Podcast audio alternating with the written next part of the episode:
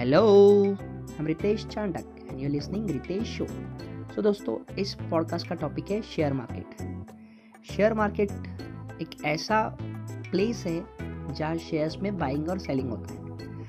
जिस किसी को भी अपना पैसा शेयर्स में इन्वेस्ट करना है, वो शेयर मार्केट में जा सकता है।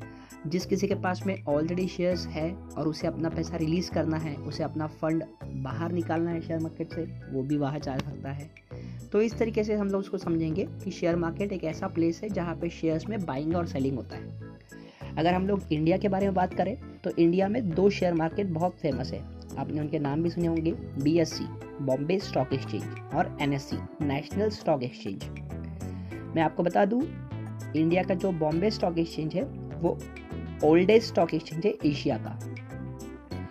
सो so, ये होता है शेयर मार्केट अब और एक चीज़ है कि शेयर मार्केट को रेगुलेट भी करना होता है, क्योंकि अगर शेयर मार्केट को रेगुलेट नहीं किया गया तो ऐसी पॉसिबिलिटीज़ है कि इन्वेस्टर के साथ में चीटिंग हो सकती है।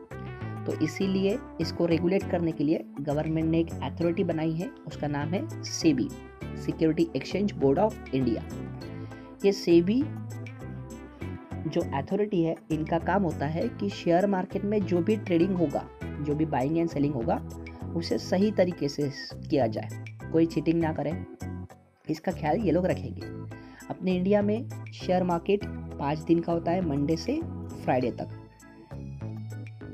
मॉर्निंग में नाइन फिफ्टीन को मार्केट शुरू होता है थ्री थर्टी को बंद होता है और उसमें बहुत सारे शेयर्स में डीलिंग होता है।